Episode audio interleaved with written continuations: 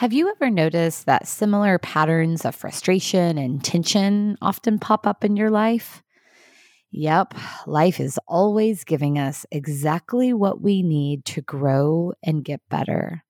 But often we're so focused on what others are or aren't doing, blaming our tension and frustration on them, that we never learn to work through whatever is at the root of the frustration or tension within us. Dr. Christina offers a gentle reminder that we unconsciously repeat what we don't consciously repair. Until we acknowledge that the source of the frustration or tension we're feeling is within us and work through it, we continued to be triggered by whatever it is that's bothering us over and over.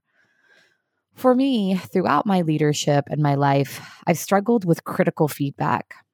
When others offer a suggestion for doing something more effectively or provide feedback on something I could have done better, I have often, many times throughout my life, I have come undone, particularly early in my career. I remember collaborating on a project to solve an important business issue early in my career with a group of colleagues, and I had offered up a direction. So we began heading down that path when another team member said he didn't think it would work and offered a new direction.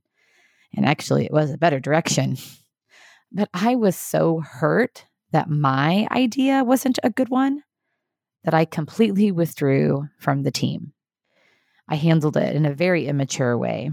I remember talking about him to a trusted, trusted colleague. I made him out to be the problem.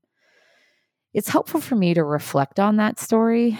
I'm not proud of it, because while I'm hopeful that I've grown and matured throughout my career, I still feel pangs of not good enough when I receive critical feedback. As I've reflected on the many stories and situations like this one, I recognize that it comes from a fear of failure within me and a deep fear of not being good enough. It's an awful feeling and it's an ongoing personal challenge to grow in this area. The key is that I'm aware of it and I talk about it. I acknowledge it.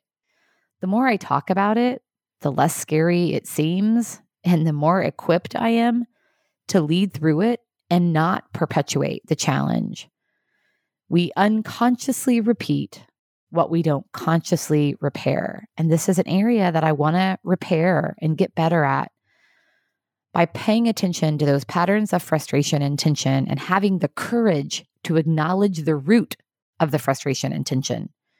We set ourselves up for growth. It's empowering to look in the mirror and recognize that it's coming from within you.